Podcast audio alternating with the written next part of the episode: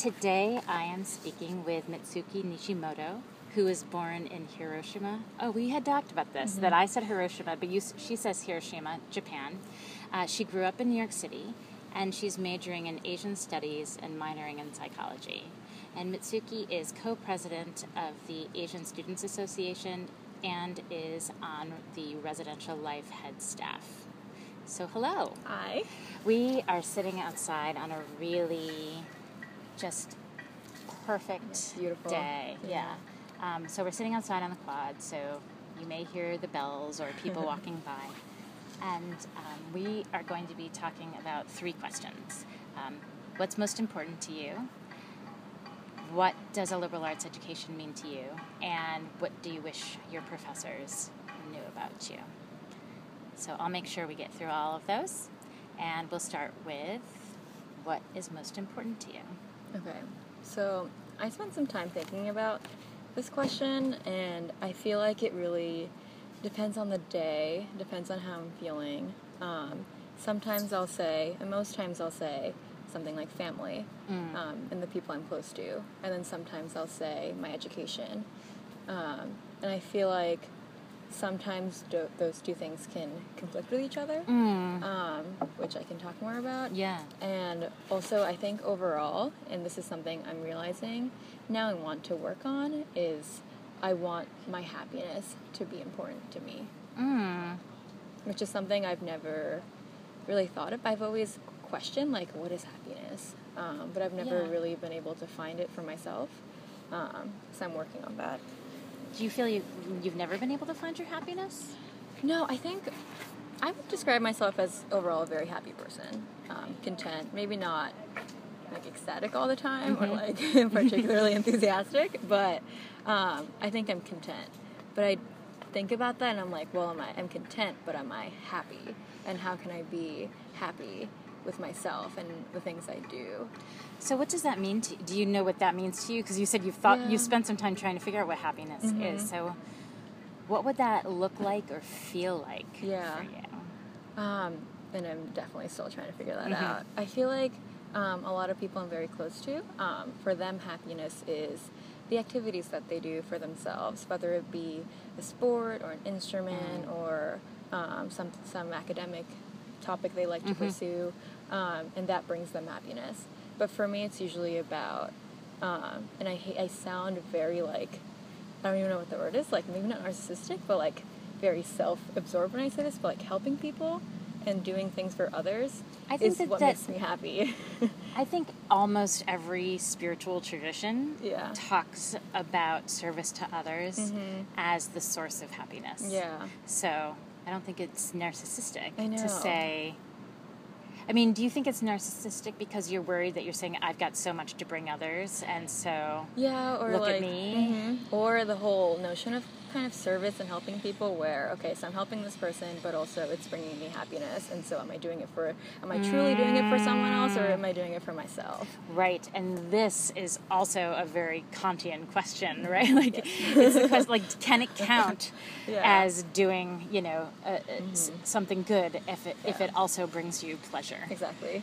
Yes. Yes. Um, I'm I'm I'm in a like I'm in a, a much more like Aristotelian camp where it's yes we do pleasurable things Mm-hmm. because they bring us pleasure and those pleasurable things are good you know there's Yeah, goodness yeah. in those pleasurable that- like, that's why they're good and pleasurable Yeah, definitely. have you had some experiences of um, oh and this really annoying noise just started yeah. we're going to walk and continue this is the first time ever on the podcast that there has been actual walking by two people on this podcast we're going to walk away from this annoying piece of construction that sounds like someone is grinding a piece of metal. Um, what they're doing.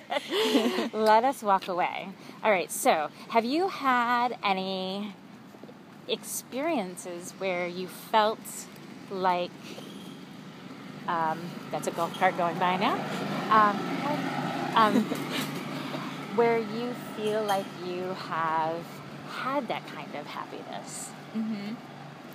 Um, well, it's really in a lot of the extracurricular activities that I do. Mhm. So, um, you just mentioned that I am on the Asian Students Association, and that's something I've done um, since my first year at Bowdoin. Um, this year, I'm new on the residential life staff.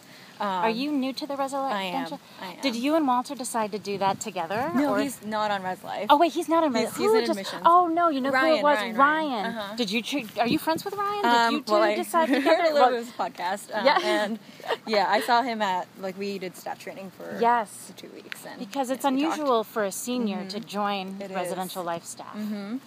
Yeah. So Did I write your recommendation? I wrote Ryan's, I but I don't think I so. did for you. Yeah, I think I, yeah asked for other things, but Okay, you asked me for that. Um, yeah.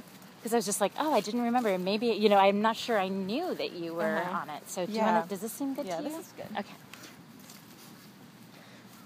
All right. Now we're sitting. Um, now we're sitting. So, right. So, and and it's interesting. So you listen to Ryan's, Mm-hmm. and his was about service to others, right? That that's what he wanted to give Yeah. Back, especially I think to people who made him feel comfortable when he came to campus, and. Yeah. um, To be honest, I didn't get through the whole thing. yeah, Right. yeah. But yes.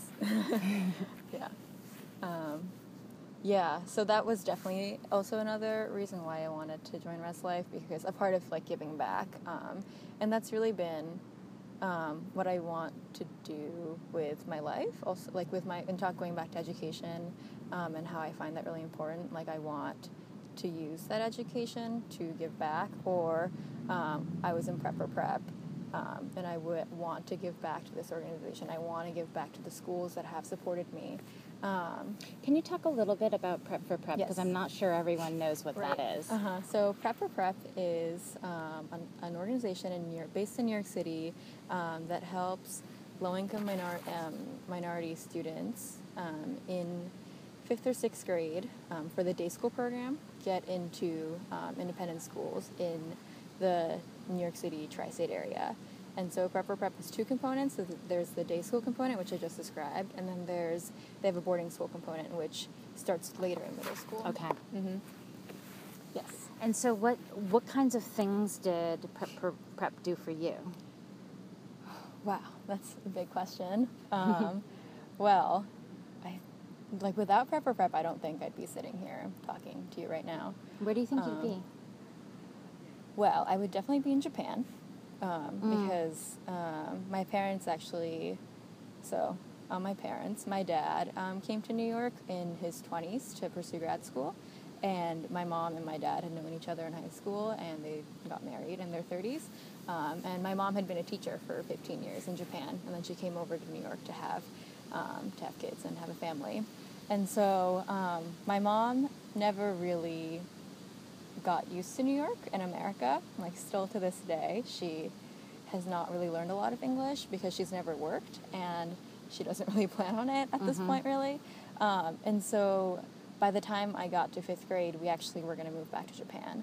Uh, Oh, wow. And that was where home was for um, both my parents, but more so definitely for my mom. And I was very close to my grandparents on my mom's side growing up, and my mom wanted me to spend, wanted me and my sister to spend time with them. And so, like, I would have definitely, I would definitely be in Japan, maybe at a university, um, if I hadn't gotten into prep for prep. And the reason why they decided not to go back was because I got in in fifth grade. Wow. At the end so of this elementary school. truly transformed Yeah.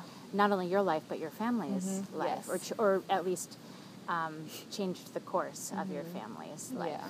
And this was go- like going to private school, going to a place like Bowdoin was not something that they thought I would do at all. Um, like they knew a little bit about the like the public and private school system in New York City, but their plan was so they moved to the Upper East Side of Manhattan because they knew that's where the good public schools were, Mhm. and so they could barely afford it. But that's where we were, and that's where we still are.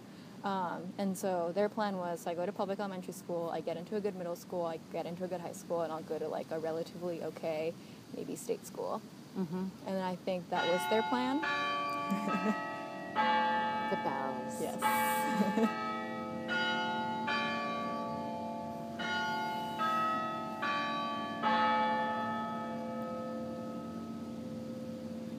That's it. It's Okay. 45. We're good. Yeah. Okay. Yeah. So, And how did prep for prep? Now it sounds funny because it's prep for prep, but how did prep for prep prepare you, Uh-huh. prep you, Yeah. um, for being here?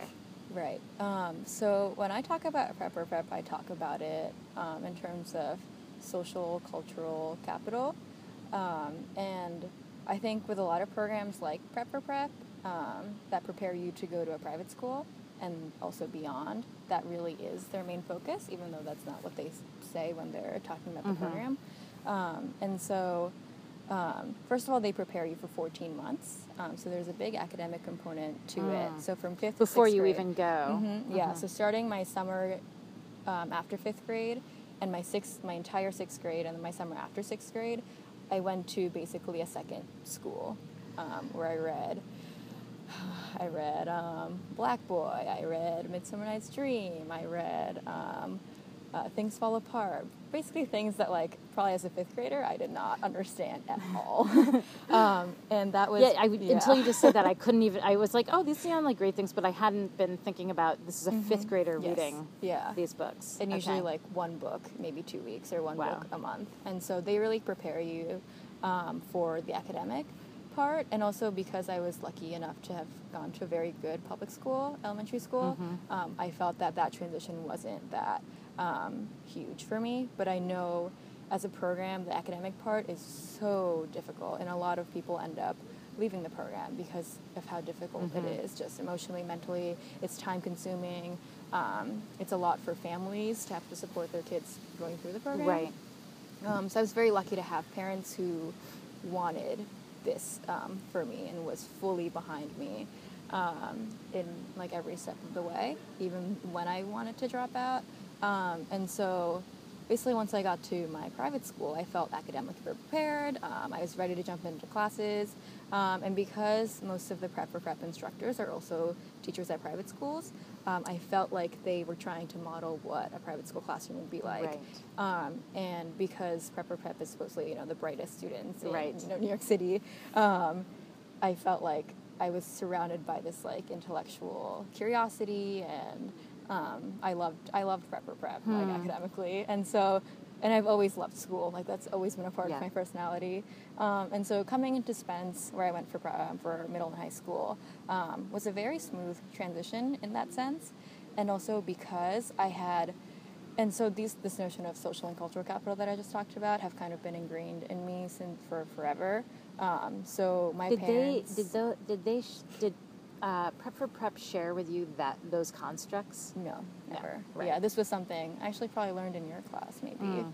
social and cultural capital yeah um, in Ed 101 Yeah. um, but um, yeah so because um, my parents had chosen to live on the Upper East Side of Manhattan which um, for those who may not know is really the 1% Mhm. um, where the 1% reside um, and so I had kind of already been comfortable in that environment. Right. And my parents made sure I kind of knew these cultural cues growing up. So we would go to the Met, um, the museum, Mhm. um, like every weekend. Like that's where I spent most of my like that was my backyard growing Yeah. up, and I feel so privileged being able to say that. Um, or like Central Park and all of these different institutions in New York City. Um, my parents made sure that I was exposed to from a young age, and things like vacationing. Um, all of my friends um, who also lived on the Upper East Side would be like, went to the Hamptons for you know my country house um, for the weekend, or like oh, I went to the Bahamas. Did you at least to- get an invite on any I of those? yes. Okay, that's good. yeah, and so that gave you additional insight exactly into that world. Mhm. Yeah, this was um, like invites to the Hamptons were more in um, at Spence in middle and Yes. high school, but I definitely knew what that was, right. and to know what that is is definitely cap- um, social and cultural capital in many different ways. So that's why, because I had been surrounded by that for since when I was very little, um, and, you know, I took things like piano lessons because my mom wanted me to like have that kind of, you know, cultural knowledge. Um, and so going into Spe- a place like Spence, where people had, were the people around me also were similarly um, growing up in that kind of environment with their families, obviously to a different degree because um, my family is very low low income Mhm. um, would definitely be classified as low income so Mhm. even though from the time i was little i had that kind of conscience of where Mhm. um, this consciousness of what my my financial status was, um, I knew not to talk about it. I knew to like kind of pass when I entered into certain environments. Spence was very easy for me, like tran- um, transitioning into it, um, and so, and and I think because of that, transition into somewhere like Bowdoin was also very easy because, to be completely honest, I'm surrounded by very similar people as I was um, in high school, and Bowdoin is a lot more diverse in some ways, but also a lot less diverse in other ways. Talk about that. Yeah. So I feel like because I had, I feel like I have always had these like two lives where my one life is like my family and also prep for prep. Um, so identifying as um, a child of immigrants, um, growing up, I guess, second generation Asian American and um, low income. And in that sense, I was able to find some sense of family in prep for prep, but also being Asian American, I was I felt like I was never fully accepted. Um, I felt like there was always like, oh, you're not, um, you don't identify as black or, or Latinx, so you can't, you don't understand. Um, and it's true, like I didn't because we're everyone is different. Right. but especially because I feel like in America, Asian Americans are seen as this like model minority, um, or we're successful, wealthy, etc. I felt like um, that's kind of a universal of belief, and so. Um, even when I was in places where it was predominantly students of color, I didn't feel, I felt like I was kind of in between. And then at the same time, when I was with my white, wealthy friends, um, either, you know, in, in my school, um, whether it was at my elementary school or Spence or in other spaces, um, I also felt kind of not welcome or not really myself there um, because of my other aspects of identity, which I and even though I kind of passed for a really long time, this notion of passing, Yes. um, I think may, maybe other Asian Americans can identify with. Um, once I got to Bowdoin, I felt like I was still doing that, but then at a certain time, I was like, I can't do this anymore. So what was that? What was that like for you to Yeah. to move from a place of passing Mm-hmm. to saying I'm not going to pass it. I'm not going to do this anymore. Yeah. Yeah, and I've been reflecting on that now that I'm a senior, where that transition really happened, and I can't really identify like this was the incident or this was the event where I felt like I had to speak up. Yeah. Like I felt like that hadn't happened. I think maybe it was like being away from my family and being away from home in many different ways and being in a totally different place. I kind of had to create my own identity, my, a new kind of identity Mhm. here.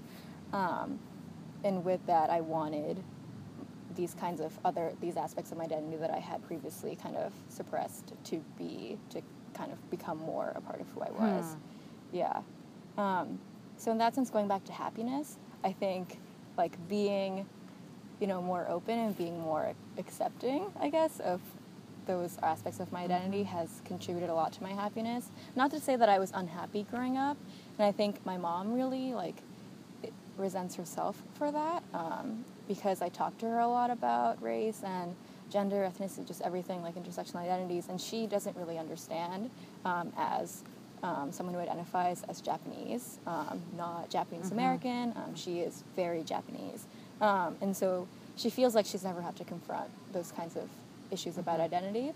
Um, and so what was I saying? Oh yeah, so she feels like because you know we she made this decision to move to America, I have to these like I always have to be thinking about my identity. I and now when I go home, I talk about like you know socioeconomic status. I talk about being a woman. I talk about being a woman of color. And she's just like, I'm so sorry that you have to experience this. Like you must be so unhappy. And I'm just like, Mom, no, you don't get it. Like I'm actually a lot more happy now. But Right. to say I was you know not happy before.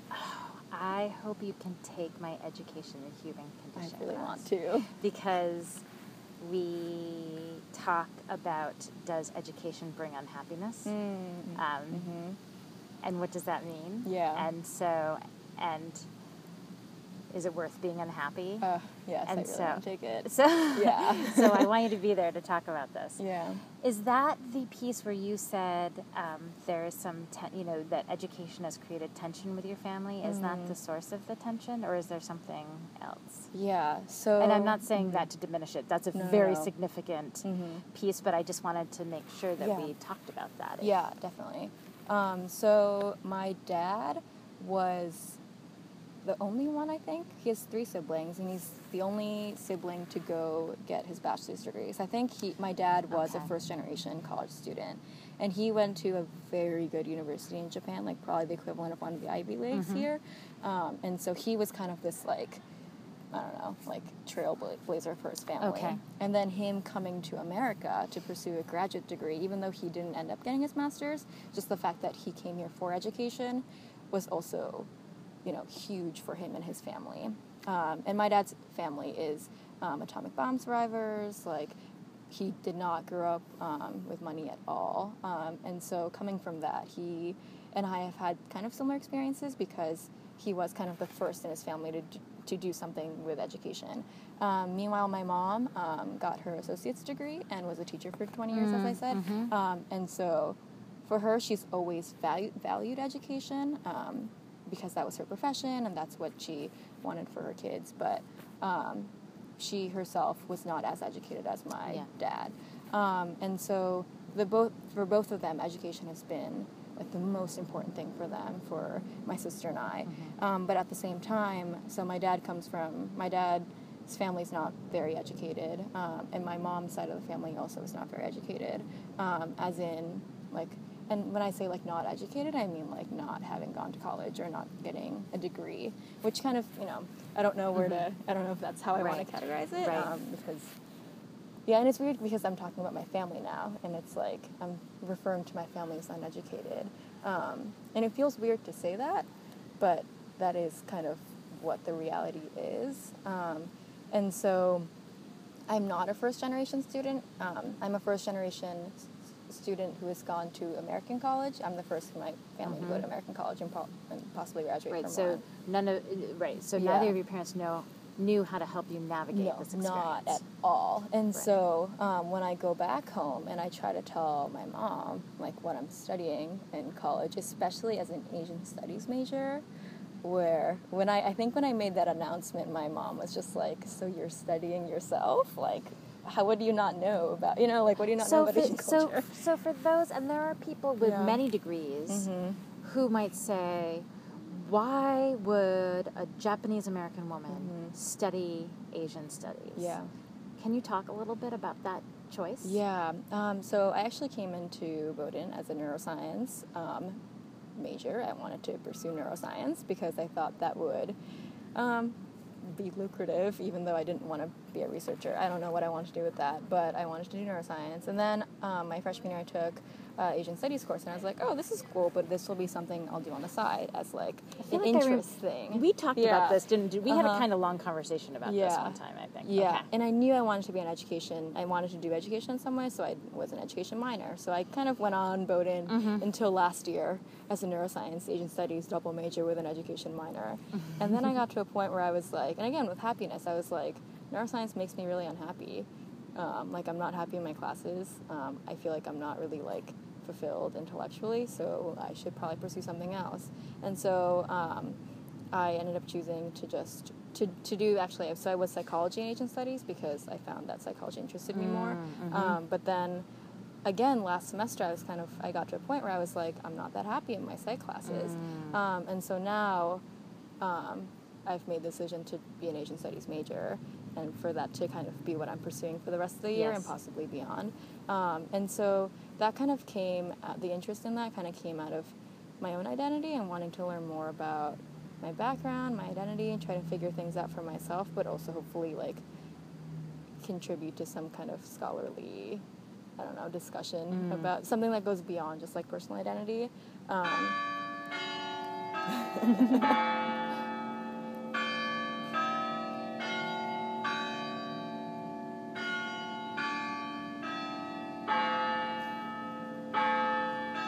now we're going to get some extra bells because it's Mm-hmm. yeah, the hour, that's right? true, though, I think.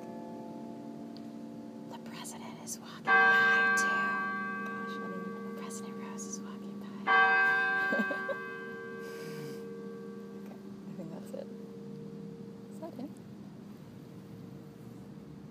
Don't No, that's not him. That's his doppelganger. Okay. Yeah. Um, that's Um, not him.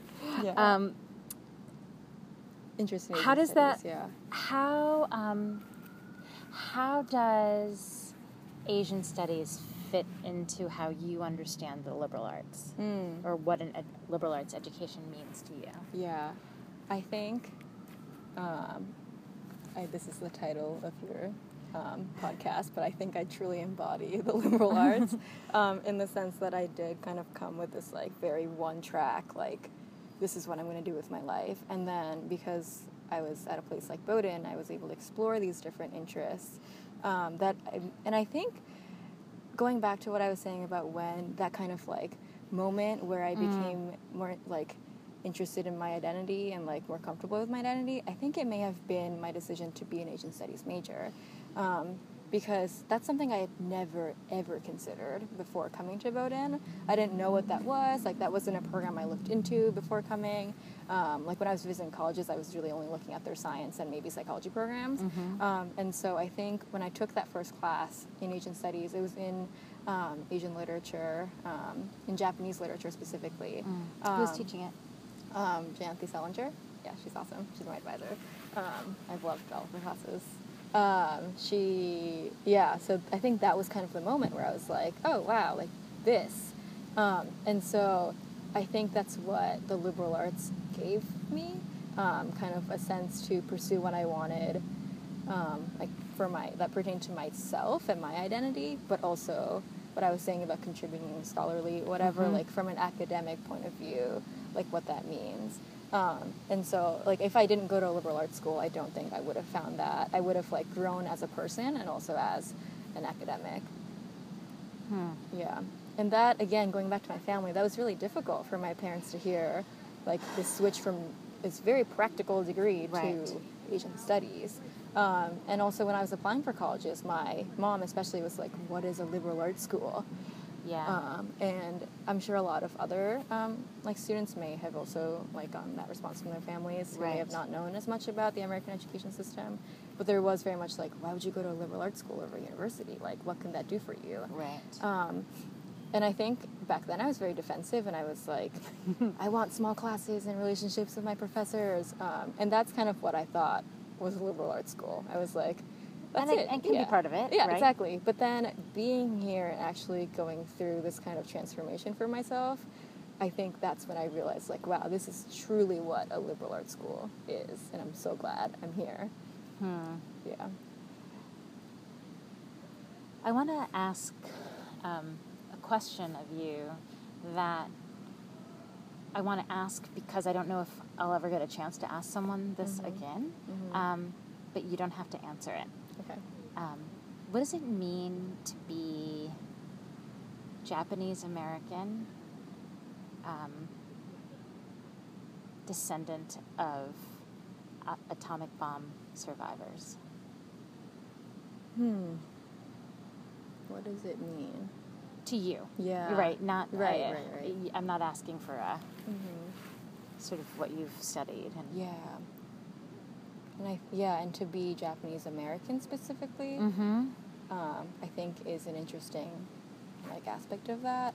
Um, so my grandma actually, who was affected by the atomic bomb and was about like a mile away from the center and like was very much on the verge of death for about a year um, after the bomb. She actually grew up. She was born in America. Um, Oh. Yeah. So technically, so I am a second generation American, but I'm also technically like fourth or fifth. So my great grandfather on my dad's side came over to the U.S. Um, in the 20s and kind of settled, had a farm, was fairly successful, had all my my, my grandma and his and her siblings, and then the depression hit, Mm. and so they were like, okay, we're going to move back to Hiroshima. Um, in some ways Mhm. the gift that was a gift because then they Yeah. avoid i mean well i mean Right. i don't know what's Yeah, the, what's the exactly. answer right then they avoided internment Yeah, and exactly. then there's oh Yeah, so it was then just there's the bomb Exactly. So, yeah. Um, and so, because I think my grandma has this connection to America, and also because of that, my dad was able to become an American citizen. Got because it. her- I was yeah. curious. I didn't want to ask Mhm. that. Um, Yeah. I don't usually ask those Mhm. kinds of questions, yeah, but I yeah. was curious how he was able to Mhm. just Just come come over, but then not Mhm. complete the degree. Yeah, exactly. okay. So, yeah, so I actually found that out very recently. Like I was doing a project. See, and another thing, I was doing a project for one of my classes that was basically like track your history or your family history, Mm. um, and like write a paper on it. And Wow. this is when I found out all this, stuff that I was Whoa. actually you Yeah. know, not just I mean, in, so- in some ways, it brings you closer to your family. Mhm. Yes, it does. Yeah. And so my grandma actually has this really special connection with um, America. And she Hmm. and her, all of her kids, except for one, has lived here at some point. So my aunt lives in Hawaii. And my grandmother's younger sister lives in Hawaii, and she's been there like forever. Um, and my uncle was in New Jersey, and you know, we're in New York City now. So because of that, I while I was growing up, I would ask my grandmother about like, oh, what was it like Mm. to be a atomic bomb survivor? Yeah. And she would never say anything that was like, oh, I resent America so much, or like I, like, you know, she never said anything along those lines that Hmm. was like, I'm so mad at America um, for doing that. She was always like, she's she's very much like a pacifist, peaceful person. So I mhm. never felt like those two parts of my identity were in conflict. Right. I feel like it's very easy to be like, oh, I'm Japanese and American, and like just like bringing nationalism in and just being like, oh, like those two don't go together. But I feel like because um, for I was like told from when I was young that you know there was no reason for those two identities to be in conflict. Right. I never felt that way. Got it. Um, so I feel like there is definitely like this like really rich family history that I also don't know all the parts to, and I and I'm recently becoming more interested in like what it means to be an atomic bomb survivor Mm, because mhm. there are still many still alive, but also many that most that are passing away. Right. Um, and so I'd love to learn more about it. I think that's like gonna be maybe the next step of Yep. my like figuring out my identity. Like Yeah. what, and especially now that my grandparents are getting old. Maybe like, it's an independent study you have to do next Mhm. semester. Yeah, my friend's actually doing a very interesting independent study along those on, on that because he also is um, like the grandchild of a atomic bomb survivor. Wow. Yeah, and there's going to be an, uh, an exhibition at the museum. I don't know if you heard. No, Um, there are letters between um, students in Hirosh- at a school in Hiroshima and a school I think in Arizona Wow. um, during World War II, and basically it's like these and it's artwork um, that were in these letters that um, were drawn by these survivors. Wow. Yeah. Who's curating that? Is your friend curating Mhm, it? My friend is curating it, and I think um, another student in Asian Studies, and I think the Asian Studies department is very involved in that. It's very interesting. Really interesting. Yeah. Okay. What do you wish your professors knew about you? Um, I think I kind of give off this illusion that I'm very high functioning and put together and like have my life in order, um, and that I'm happy. I think I'm. I think if you ask people on campus, like, oh, like what's Mitsuki like, you'll be like, oh, she's like. People will be like, oh, she's like a happy person. Mm, Um, mhm. but I wish like my professors and maybe this includes people who aren't as close to me know like I want them to know that I'm not that. Like I feel Mm. like I do give off this image that I am, but in fact I'm like struggling with all these parts of my identity like all the time and like that makes me anxious, sad, feel a lot of different ways that make me very unstable and actually not high functioning even though I give off that impression. Mm. So, um, and I think I've been very lucky to have really amazing professors who do check in on me um, and who do ask about um, things that may not just be relevant to classes, but also like all of these other things that I think about also do affect me in class and affect the work that I do. So I've been very lucky to have really amazing professors who already kind of know, um, but for others, I wish they did know that more. And is what you'd like from them is mostly just the checking in to see how you're doing? Um, Mhm. You know, like so if they knew this, then Yeah. what would you want them to do with that knowledge?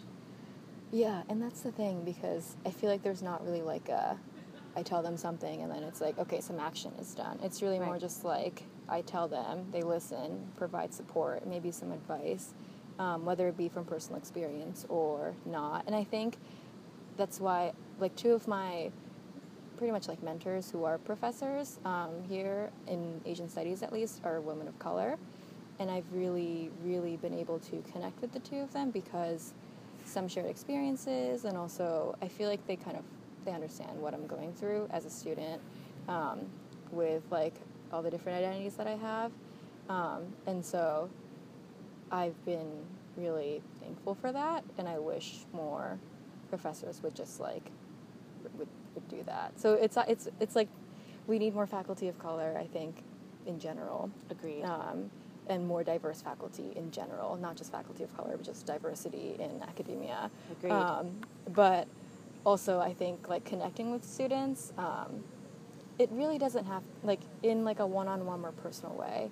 I think, and I think that's what I wasn't getting from my other majors that I, re- I was considering. Not to say that you know the professors in those fields are not good people or anything like that. It's just You weren't finding the connection Yeah, I wasn't finding the connection, and it was also more on me where I wasn't like going office hours and I wasn't like making that initiative myself. But also, it does help for the professor to be like, oh, so mm. like who are you? Like you're in my mm. classroom and I don't know anything about you, but I want to take the time to like at least get to know you a little bit. Yeah. Well, I have had so much fun getting to know more parts of you today. This was a lot more fun. Yay! Yeah. All right. Okay. That's it.